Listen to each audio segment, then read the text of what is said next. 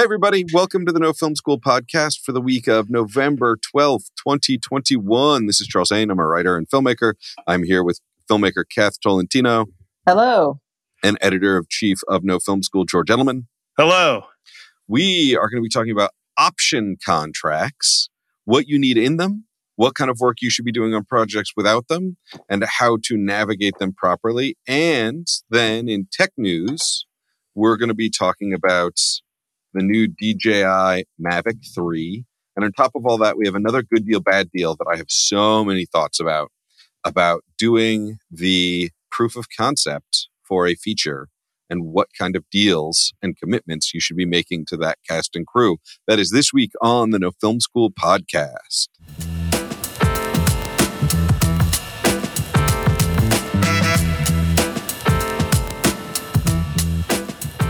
All right, our first conversation point this week. Kath and I were talking about this before we pressed record. Option agreements with writers. As a filmmaker, especially an indie filmmaker, you're going to end up in situations where you might be collaborating with someone on a project. And what kind of option agreement do you want to do with them to sit yourself in the best stead? Now, I'm not talking about you're trying to get a $150 million movie made and there's a New York Times bestseller and you're going to option it for a million dollars. That is not what I am talking about. Like, if you're in that situation, great. And I'm glad you're listening to the podcast and give me a call. Let's have coffee when you're in New York. But for the rest of us, indie filmmakers, option agreements have a different place. Like the feature I directed, I didn't write, right? Someone else wrote it, JT Arbogast and his wife, Kim Dilts, and they're wonderful. And they also produced the movie. And so we had a relationship, director and writer, about how we were going to work together. And if I'd been a producer, I would have done an option agreement about that. So we wanted to have a little conversation today about sort of the more indie aspects of writer director relationships. And I think the indie aspects of doing option agreements if you're like directing and producing and you find a script that you love and you're like, oh, I want to make this. What are the kind of things you want to put in those option agreements? What are the kind of things that you should be looking out for? Does that, Yeah. that cover all the territory? Yeah, and I can just give a little backstory about my own situation now. I'm producing and now will be directing a script that a good friend of mine has written. And so originally I was just going to be producing it.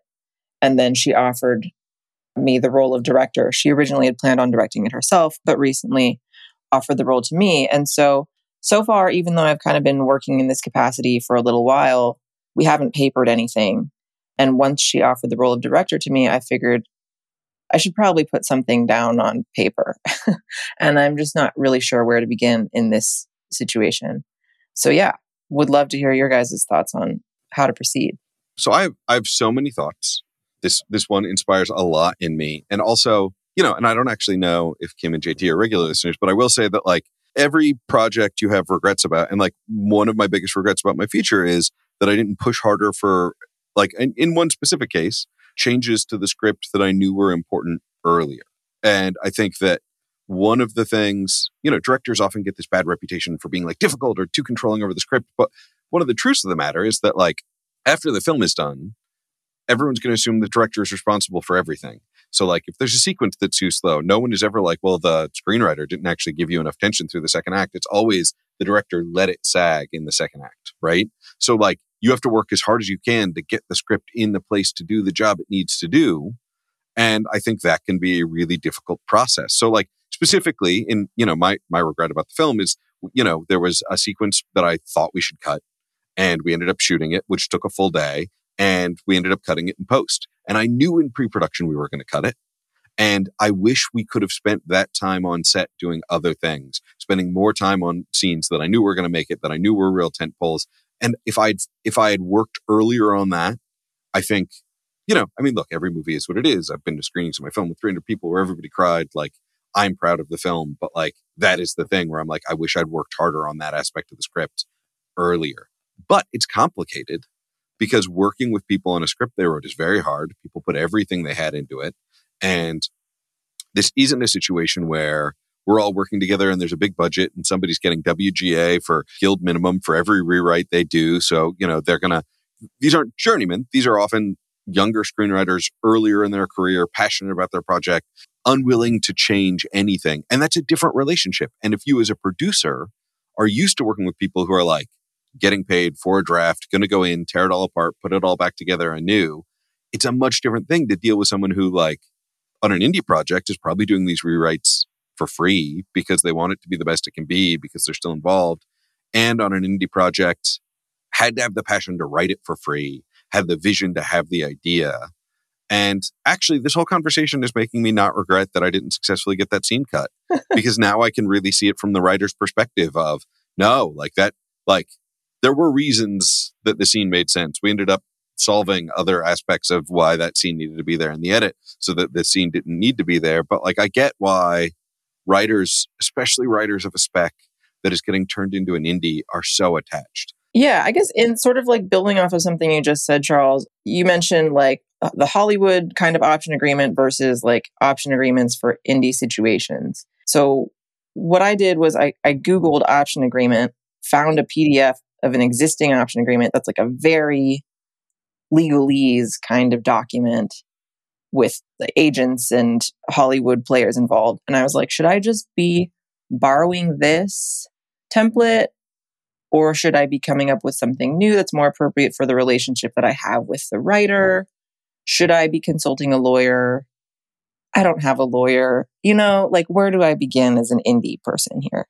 I would get a lawyer to work with on this project who can advise you I know easier said than done and expensive, but I feel like some I feel like a lawyer is a good move when you're undertaking something like you are to help you know how to protect yourself and how to protect others and the future of the project as you go because I think a lot of people undertake these things without thinking about end results. But you want a, a paper trail. You want to have everything you need buttoned up from the beginning. And it's easy to kind of jump in and think like, shoot now, ask questions later. I think that's a mistake. Even though I'm a huge proponent of, of DIY bootstrapping and like as a filmmaker, I'm a huge proponent of that. I've done it a ton, but I always had nervousness when I didn't have everything like truly cleared. And and when I first my first job where I was working on something as a line producer where we did have, we were working with a production company that did have a lawyer on retainer.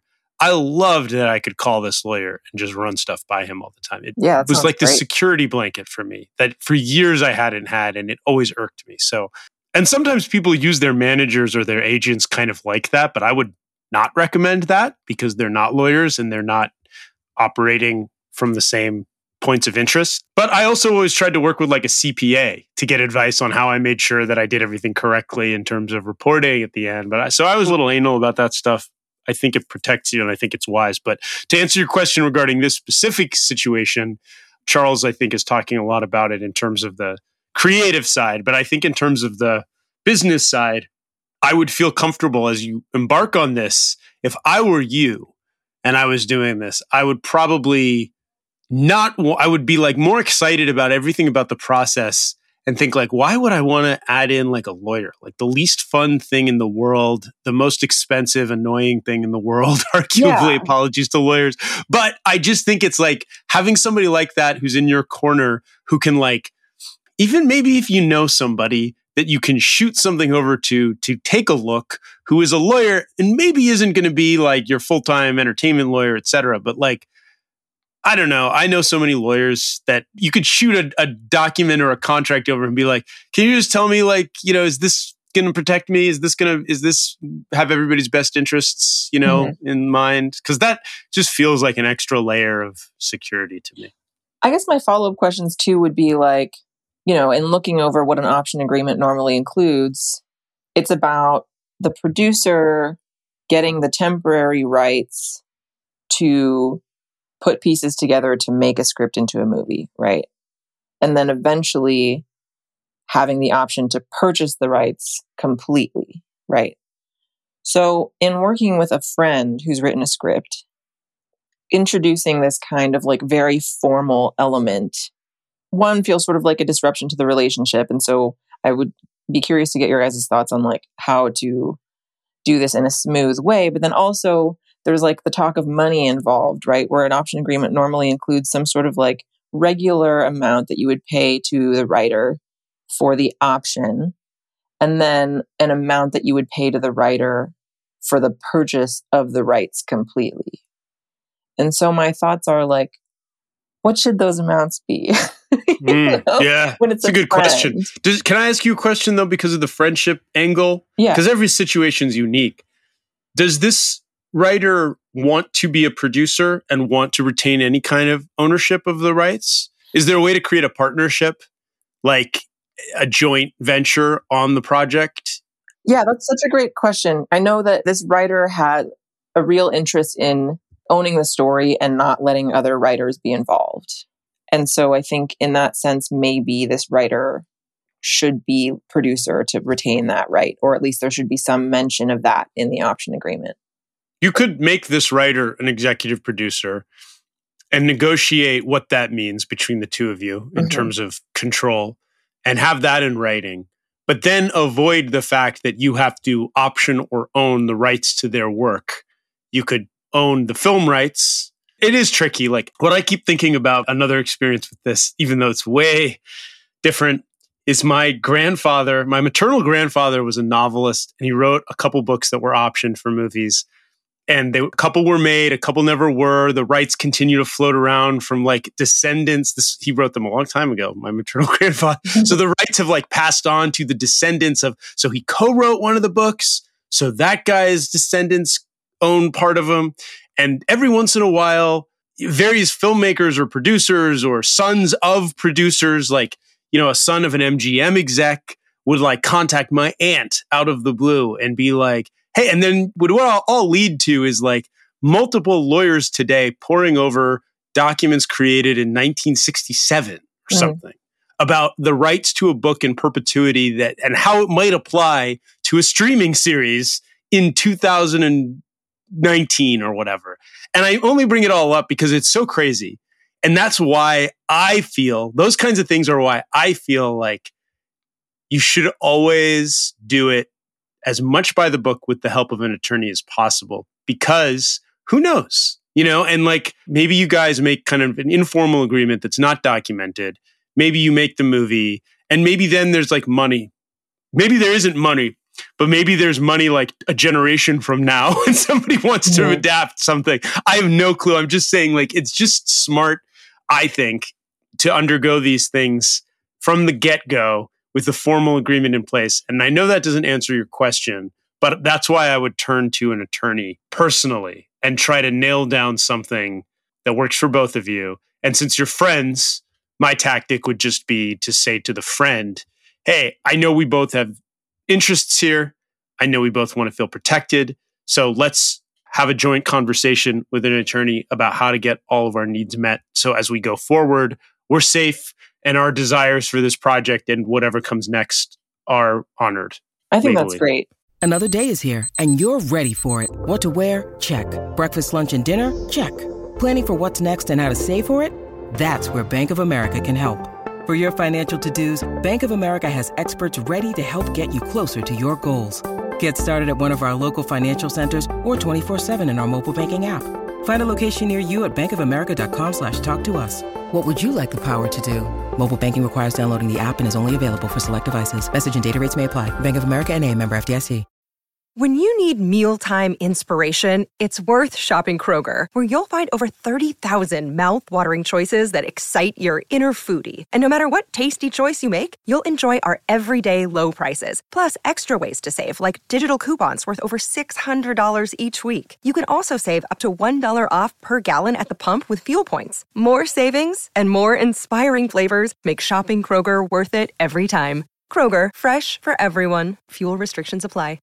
So I have like two main sort of threads of my responses. One, let us never forget that like if you are going to be developing the script with this person and navigating that experience, you're going to be contributing to the project. And so an option agreement also protects you for your contributions, right? Like let's say you spend a year developing the script, it really improves, it gets much better and then someone else comes along, reads the script is like, "Oh, wait a minute. This script is great now." And it's a lot of work that you put into it and they're like, "I'm going to go make it." And it's all these like it's a character you added. It's like lines of dialogue that you revised. Are you going to feel great about the script then going out? You've been cut out because you didn't have an option agreement that documented your contribution. And this can get super messy. I mean, people forget about this, but not every James Bond film has been produced by Eon. So Kevin McClory was a producer working on Thunderball, Thunderball, the original first James Bond movie, and did a ton of work developing it for the screen. And then somebody else came along and Ian Fleming tried to cut Kevin McClory out. Kevin McClory sued, ended up having the rights to the work he contributed to Thunderball, which gave him stake in Thunderball. But then when he made Never Say Never Again 20 years later, it was because he still had rights to Thunderball. So he could still make James Bond movies, even though Eon didn't produce it. And then he tried to get an animated James Bond TV show going in the 90s, which is why they made James Bond Jr., which is an Eon production. But that was to try and stop Kevin McClory from making a James Bond movie. That was Uh, a a James- cartoon, right? I Yeah, it was a that, cartoon. man. Yeah, he was going to make, apparently, he was developing a James Bond cartoon, which is why Eon came out with James Bond Jr. to try and like cut him off at the pass. So, like, this stuff gets messy on big productions and little productions. And if you spend a year developing the script, you're going to be creatively contributing to it. And it's good to document that. Going back to what you said about like general lawyer re- reluctance, lawyers get a terribly bad rap. But in my experience, most entertainment lawyers, if you are just about being an evil dickhead, you'll go be an oil lawyer. Like once you have your law degree, there's like other stuff you can do to make a ton of money. Most entertainment lawyers like love movies, are usually movie nerds or book nerds or whatever their specific thing is. Like, and are just like, this is my way of participating in the industry I love. There are many entertainment lawyers that will work on contingency of deals and helping you build your relationship in the beginning and things like that. And like, Oh, you should have a lawyer. Yeah. And you should have a lawyer in this conversation because they've been through the beauty of a lawyer, especially one with subject matter expertise, is they've been through all this before. They've done a million indie feature options and they get to use the beautiful term industry standard. And they get to say things like, like, I don't know what industry standard is on this. My assumption is that it's something like a dollar a year to renew and then guild minimum if the film gets made. Uh-huh. But if you if you have a lawyer in this conversation, they'll get to say like, oh, it's actually really normal these days to do 100 a year to re- keep renewing it for up to four years. You have four years to get the movie made. You're paying 100 a year for the option in the short term, and then it'll be guild minimum or two times guild minimum if the movie gets made, or two percent of budget or whatever it is. The lawyer will know what general industry practice is. You don't have to follow general industry practice. You can invent your own things, but it's really great to know what everybody is doing. And a lawyer's job. I mean, I tell this story all the time, but uh, when I hosted a TV show, I hired a lawyer to do my contract because I didn't have an agent because I wasn't a host. It was a weird thing. And like literally, I hired a lawyer, and an hour later, he called me back with triple the offer because he was like, "Oh yeah, yeah, yeah. They were offering you their default. You're not really a host thing." And I was like, "No, no, no, no, no. What he should be getting is three times that." And like within an hour, it was three times the original offer because he knew industry standards. He knew the Mhm. norms. And like that is a really valuable, powerful thing to keep in mind. So, like, I think as you navigate this situation, especially knowing that it's a friend, I think you want to navigate finding the right way to keep that friendship through a development process. And I think contracts are the best way to do that because the beauty of a contract is that it forces everybody to discuss their assumptions. And once everybody's discussed their assumptions, you can then work together in the safety of, well, we know how this is supposed to be working. Whereas if you do too much work without clarifying your assumptions, she could be assuming that you're just giving her notes for free and that she's free to take those notes wherever she wants if she can get someone else doing it while you're doing it, assuming every note you contribute still belongs to you. So it's, you know, it's a tricky thing to figure out. That's great. And actually, pre-record, I know Charles, when I had mentioned that we didn't have an agreement set up, you were yet you said stop all work because because yeah, because I, I am already making these contributions, and I think that that's really a great observation. Yeah, I mean, so there's a classic story that Elliot Silverstein likes to tell. Elliot Silverstein helped invent the deal memo.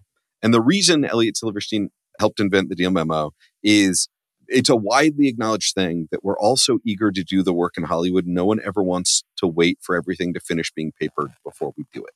And so his whole thing was look, the producers don't want to pay for legal. Nobody wants to do this the slow way. We all want, we're eager to get going on projects. Can we just do a deal memo where we have a phone call and and the deal memo will be we will take notes on that call and sign it. Mm-hmm. And that was the original idea behind a deal memo in the 60s. So we know that filmmakers just want to get moving. We get excited about a thing and we want to start writing. And so like you don't have to stop everything, but you do want to simultaneous to continuing to develop the script, start a conversation with a timeline for let's do a deal memo of what this option looks like, where we talk to a lawyer to, and you could do a conference call together with a lawyer. Like this is your buddy, right? Like mm-hmm. you don't mm-hmm. have to have you have a lawyer and they have a lawyer. You can both go talk to a lawyer together about mm-hmm. what kind of terms you want to put in it. That's great. That's probably what I'm going to do. Awesome. All right. Well, that was a lot. Up next, tech news. Quick little tech news that everybody should be aware of this week is DJI has come out with the new Mavic 3 drone.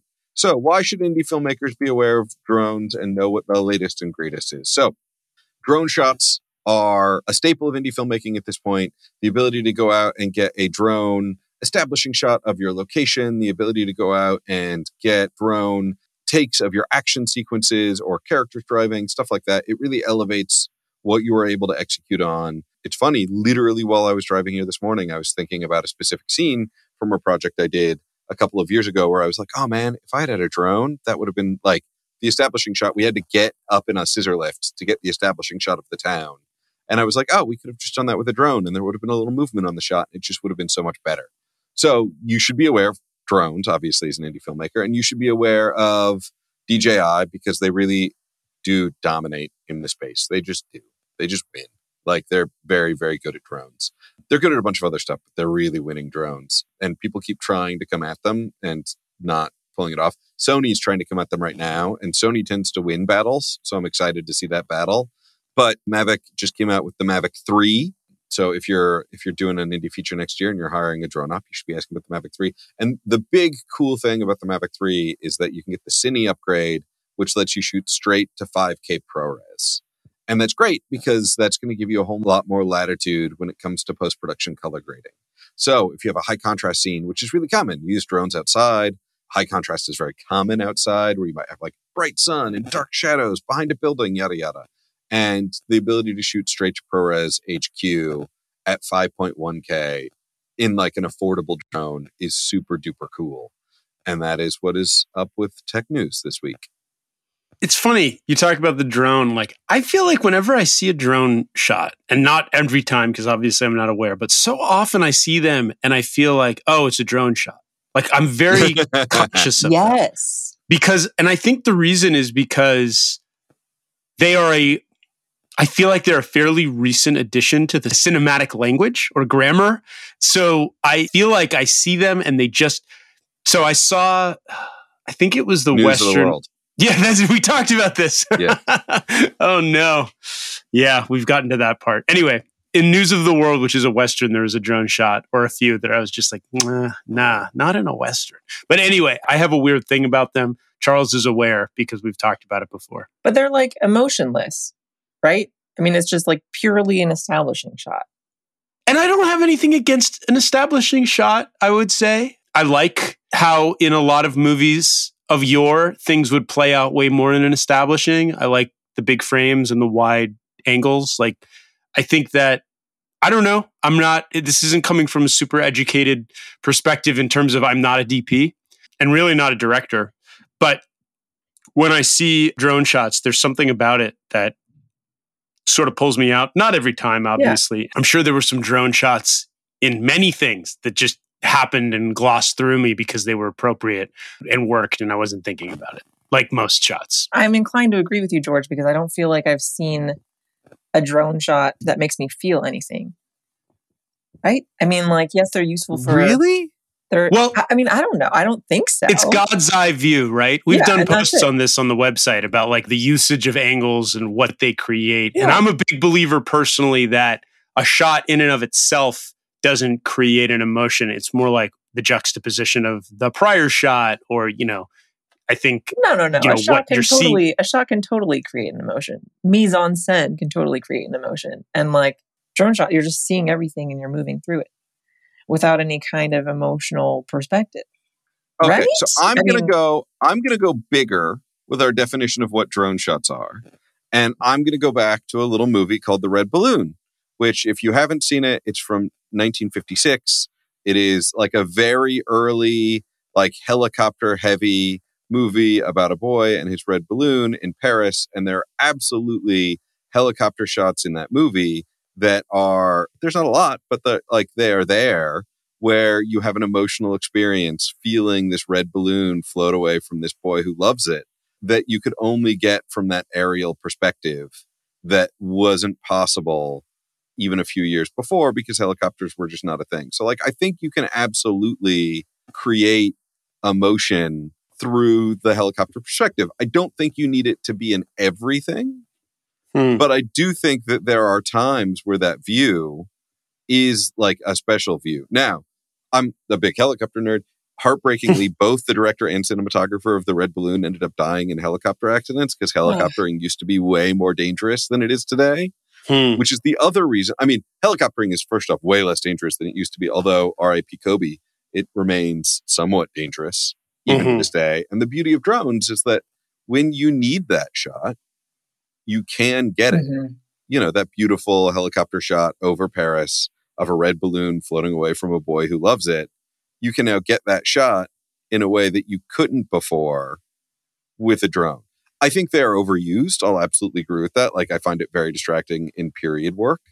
But I mean, there were shots in Dune that were full CGI, so they weren't drones. Yeah, I was But- gonna I was gonna bring up Dune because I was gonna say Dune does an excellent job with them, but I don't know what to call those shots. Like I, I don't mean, know they're, where. they're know drone they POV or. God's POV. Right, like- yeah. they were not flown on a DJI, I didn't think. I I mean, mean, there was there was it was more about taking in the perspective of of things and the context of the angle. Like it was less about like how did they do it. I guess what I would say to put a point on to, to add to what you're saying, Charles, and to agree with you, Kath, is that yeah, you're right. A shot can create an emotion. It's more about do people sometimes use a tool like a drone because they can or because they Right. should, right? Is that what we're really talking about? Like you can use all kinds of things now, but should you? Like intentionality, right? Yeah. Yeah. I mean, it's always about the goal is you feel like you have all of the tools at your disposal and you're making good decisions about when each tool is appropriate. I also think about action cinema. Like I think about like it wasn't drones, obviously, it was helicopter work, but like the helicopter work in Rio in Fast Five is one of the most memorable things about Fast Five, which is like if you haven't seen Fast Five, is a magnificent movie. So like in action cinema, like helicopter work, not drone work, but similar POVs were being explored, was fantastic in building that sense of the action taking place in that city. I think that what it is is that here's an example I'm going to use that I think could apply to the indie filmmaker. I think what I object to maybe as a film watcher is that I think that the filmmaker thinks, well, using the drone, I can get these angles that are really reserved usually for the big budget, like for like Mad Max Fury Road or something. But the thing I would say is like, yeah, but in Mad Max Fury Road, you kind of need that angle and it fits. Whereas in your indie movie, I don't think you do. I think you need to approach it more like the way they would shoot a movie where everything's eye level because that's probably the context of your story. But I'm not trying to tell people how they should shoot their movies. I will say that a great example of a not action that I think uses God's eye really well for story is the opening of American Beauty because we're hearing his voice and he's dead, right? Yeah. And that is the classic, like super Spoiler motivated. alert. Spoiler but it, no, but it's but it, that's true. He doesn't he open the movie saying that? I mean, I'm in Mr. Burnham, and you're hearing this because I'm dead or something. Well, he's like, what does he say? Whatever. That's fine. Everyone's probably seen American Beauty. okay, look, if you're what is it now? Twenty years? I feel like our general rule has been two months. I feel like we've done a really good job of not discussing the fact that Paul Dune dies at the end of Dune. But now that it's been out for three Dune. weeks, we can accept that, yeah.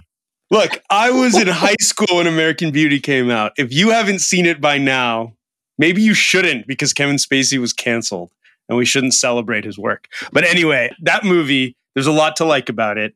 And I love the use of the drone there, or not a drone, obviously, but the use of that perspective is just perfect. So, yeah, it can work for sure. It can work in a non action context. Everything can work in, in the right context. And maybe sometimes you need to say to people like me, just shut up. I'm going to do what I want to do. I'm going to do a drone in on the alarm clock going off to start my film, and you're going to like it. And I'll tell you why. Prove me wrong.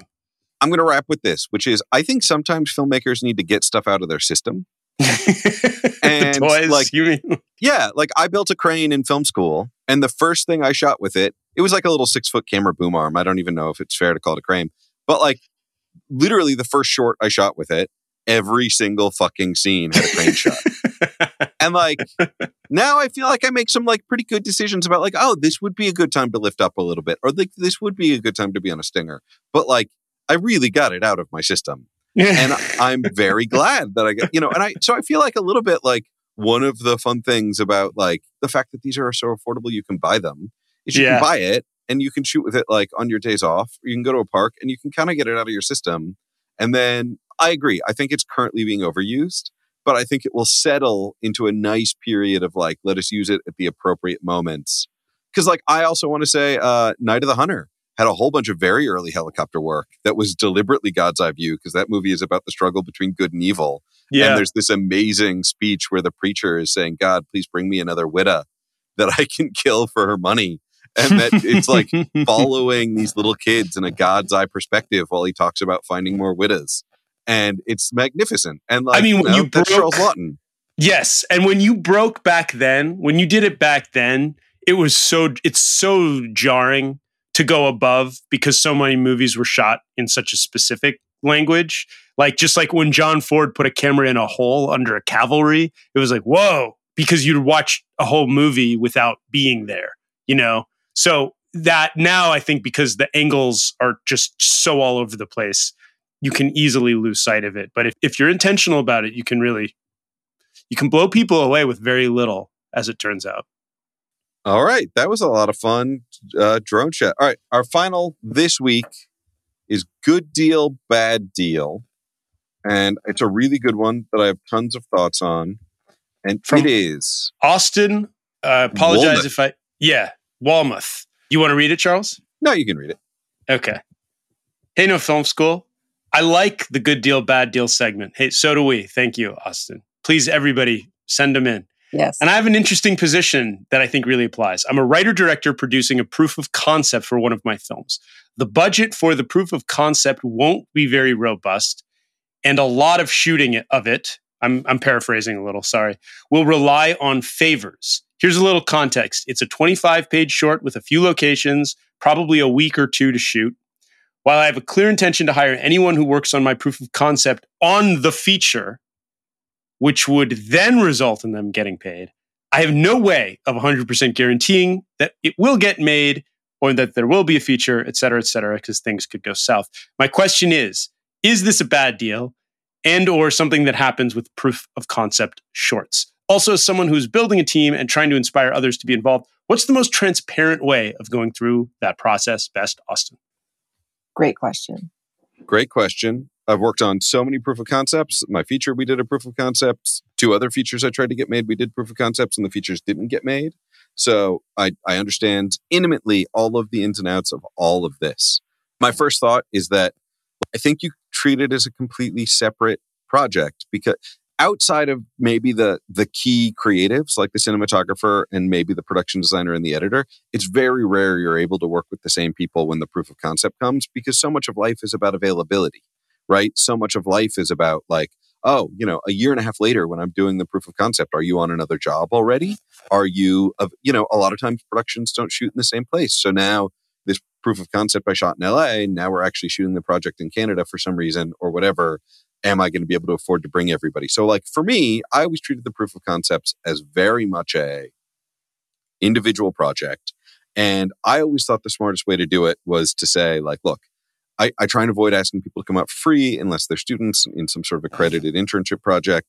So it's like, you know, there's a there's a bare minimum thing that everybody's getting at least X, the local minimum wage or whatever, so that like people are at least getting paid. And then I'm very upfront of like, obviously this is something I'm doing to grow my career, but I know that it's not growing your career. So like I appreciate you coming out. We're gonna like make it as pleasant.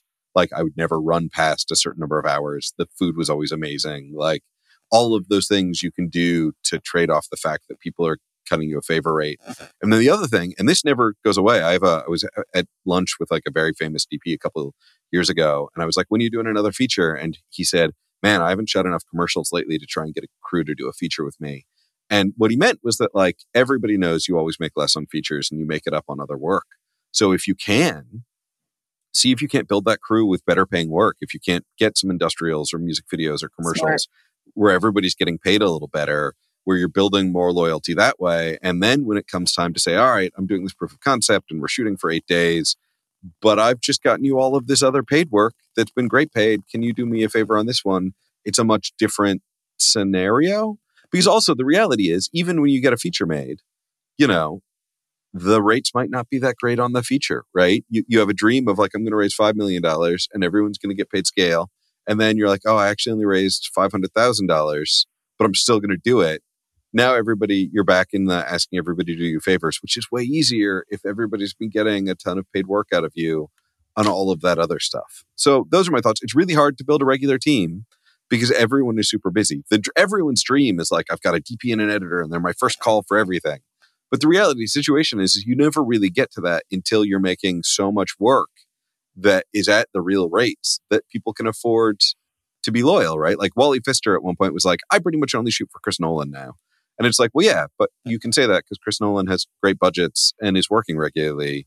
If Chris Nolan didn't have huge budgets and wasn't working regularly, then you, you'd probably have to shoot for other people, Wally Pfister. And then you might not be available when Chris Nolan wants to hire you. And that you see that happen there's very few really long director DP relationships. It's uh, actually a lot of the DPs we've talked to, or I've talked to on the NFS podcast. They'll work with, like, you know, Fincher works with a couple different DPs because of availability. We've talked to some of them, like Jeff Cronenweth, but like, there's uh, other ones because you have to, like, availability. And so there will be a TV project that maybe Jeff will do with Fincher, while Fincher has another feature that the other DP is doing. But there is like even at that level, to illustrate your point, it is really hard to be like, I'm only working with this crew and this team. Yeah, I love this question. I think my take on it is very similar to Charles. Austin, I love that you have the, the way that you've asked this question is to you, it seems like the most compelling piece about this project is that it could lead to a feature.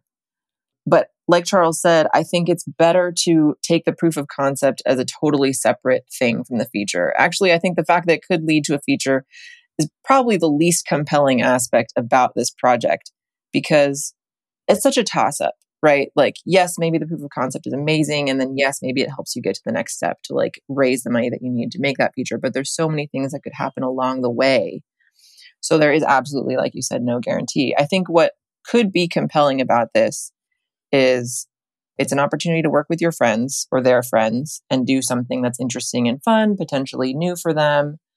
And if you make the food really good, if you if you keep the days short, and if you shoot it in a way where you know these people aren't having to give up their paid jobs to do it, you know, like say you shoot on weekends or you hire people that, that are looking for work now, and so they can afford to spend a couple weeks with you, then at least it can be you know, an enjoyable and interesting experience.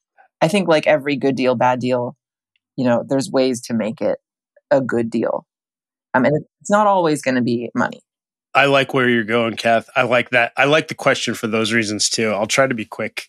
Here's the thing. I have definitely, like, I was definitely guilty of being like you in this way, Austin, but not being nearly as thoughtful. I wonder if any of the folks that I've worked with listen to this. Some of my friends to this day, I don't know why they're still my friends, but I thought making these shorts and proof of concepts, you know, 20 years ago was totally worth it. Like, come on, guys. Like, what else are you going to do on the weekend or the summer? Come out and and hold the boom for me, or help me crew, or help me shoot, or you know, because hey, what we get paid later? It's like it's not a motivating factor. It's true. Like, it's not it's not a compelling reason. And you know, if the food is going to be Del Taco or something, that makes it worse. And expecting expecting people to want to do that because hey, we're making movies, right? No, there's not much in it for them. But I think your wisdom is in saying, I want to be transparent. I want to figure out a way to make this a good deal. Like, I want people to want to do this. And you're like way ahead of the game by thinking that way. And I think the answer is me and partner of mine always like we talked about how there exists a favor system Charles probably and Kath both familiar with it in certain contexts in film school where it would be like, hey, I'll produce your short and you will shoot my short, or I'll art I'll do the art department and props and you'll be my AD. Like whatever skill you can, you know, the favor system. The favor system kind of works. The money system is obviously the one that works the most. But if you can't do the favor system, which is where I think you're headed, which is like, look, if you come out for this week on my proof of concept and you're my DP, what skill do I have that's tradable? And unfortunately, being the writer director is not usually one of them. Um, maybe writer, maybe, but everybody wants to be a writer director. So it's not the exchange. It's on, it's not on the exchange. Maybe being a producer, but like a line producer, like a miserable, like unhappy producer, like, so like a work, hard work producer. Hard skills, not soft skills, essentially. So what can you exchange? What do they need? Maybe it's a loan out of gear. Maybe it's editing. Maybe it's oh, I don't know. But think about what you can offer them in exchange. Because if money doesn't work, the favor system is reliable. And then I would say, lastly, if you can't do any of those and you're really trying to find a way to get somebody motivated to work on it, then it's got to be like, what do you want to do? Is there a way you that this can be appealing to you? Is there some a tool you want to use as a director of photography, or is there a lens you'd like that we can rent, or is there a shoot date that you have to basically allow them to dictate some terms? I think to make it a good deal. And even then i'm not sure i would even call it a good deal but it's more it's less of a bad deal if you can just say like okay you're doing me a huge favor by shooting my movie my proof of concept this week. What week works for you? You want to pick the food? Or like however you can make it something of value for them as an experience if you get into that mindset then i think you're getting there. But again favor system is probably your best bet and another important thing with this too is people are going to want to use this for their reels most likely. So definitely when the film is done, make sure that you have that conversation with your actors and your heads of department. If they want to use it for their reels, whether it's through a public link or a private link, it's a good thing to to allow them to do that and make sure that they get a cut. Well, and and make sure it happens really quickly. So I was always with my actors who were cutting me like low rates to come out on these things, or like crew heads, like editor. I mean, like cinematographer. I gave them dailies like the week after the shoot. Like I'd just be like, bring a hard drive by the office and here's the dailies. Like you can use any of it immediately. You don't even have to wait for us to finish. That's great. That's you're a more generous person than me.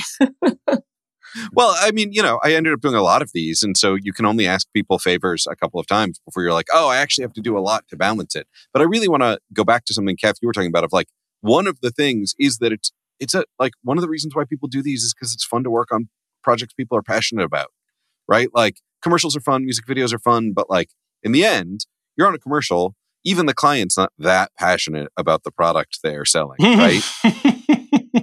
they might pretend to if the owner of the company is around, but even then, sometimes the owner of the company is like, whatever, we're just moving units. Whereas, like, it's really, we all got into movies to work on stuff people are passionate about. Mm-hmm. And it's mm-hmm. fun to be around someone who's excited about their project. Yeah. If you can learn to develop the gift of gab and you can convince them that you're really passionate and that it's worth it, then that more power to you. That'll that'll serve you well in other ways. I would also like the genuine passion is that Charles is talking about is also valuable. And I like that, Charles. I remember a couple times with actors, I actually just said, I'll cut your reel for you. Like, yeah, deal. And I did it. And I don't know that I did a great job, but I offered my time. So, yeah, think about the favor exchange.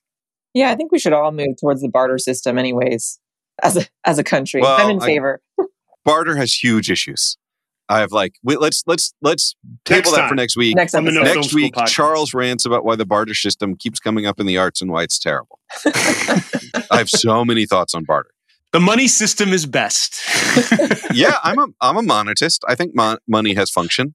I think money has value. I don't believe in Bitcoin, but I certainly believe in a non gold standard fiat currency. I think there's benefits. um, all right. Uh, I'm Charles Haine. I'm on the internet at charleshaine.com. I'm doing another podcast right now called Distorted by Glamour, which is all about labor and film. Working on an episode right now about the addictive nature of working in the movie industry. And uh, that episode will drop soon. Check it out wherever cool. your podcasts are. That sounds great. Uh, I'm Kath Tolentino. You can find me at katherinetolentino.com. You can see some of my short films and the feature that I'm working on now there on that website.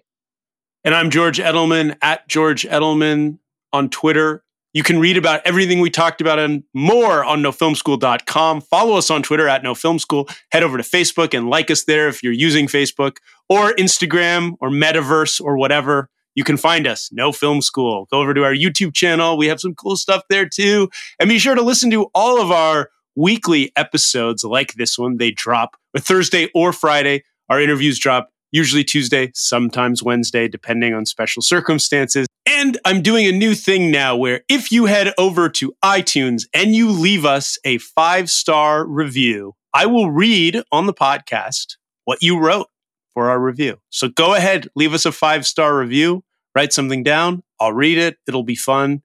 I promise, whatever you write. Take advantage of this opportunity now. Thank you all so much for listening.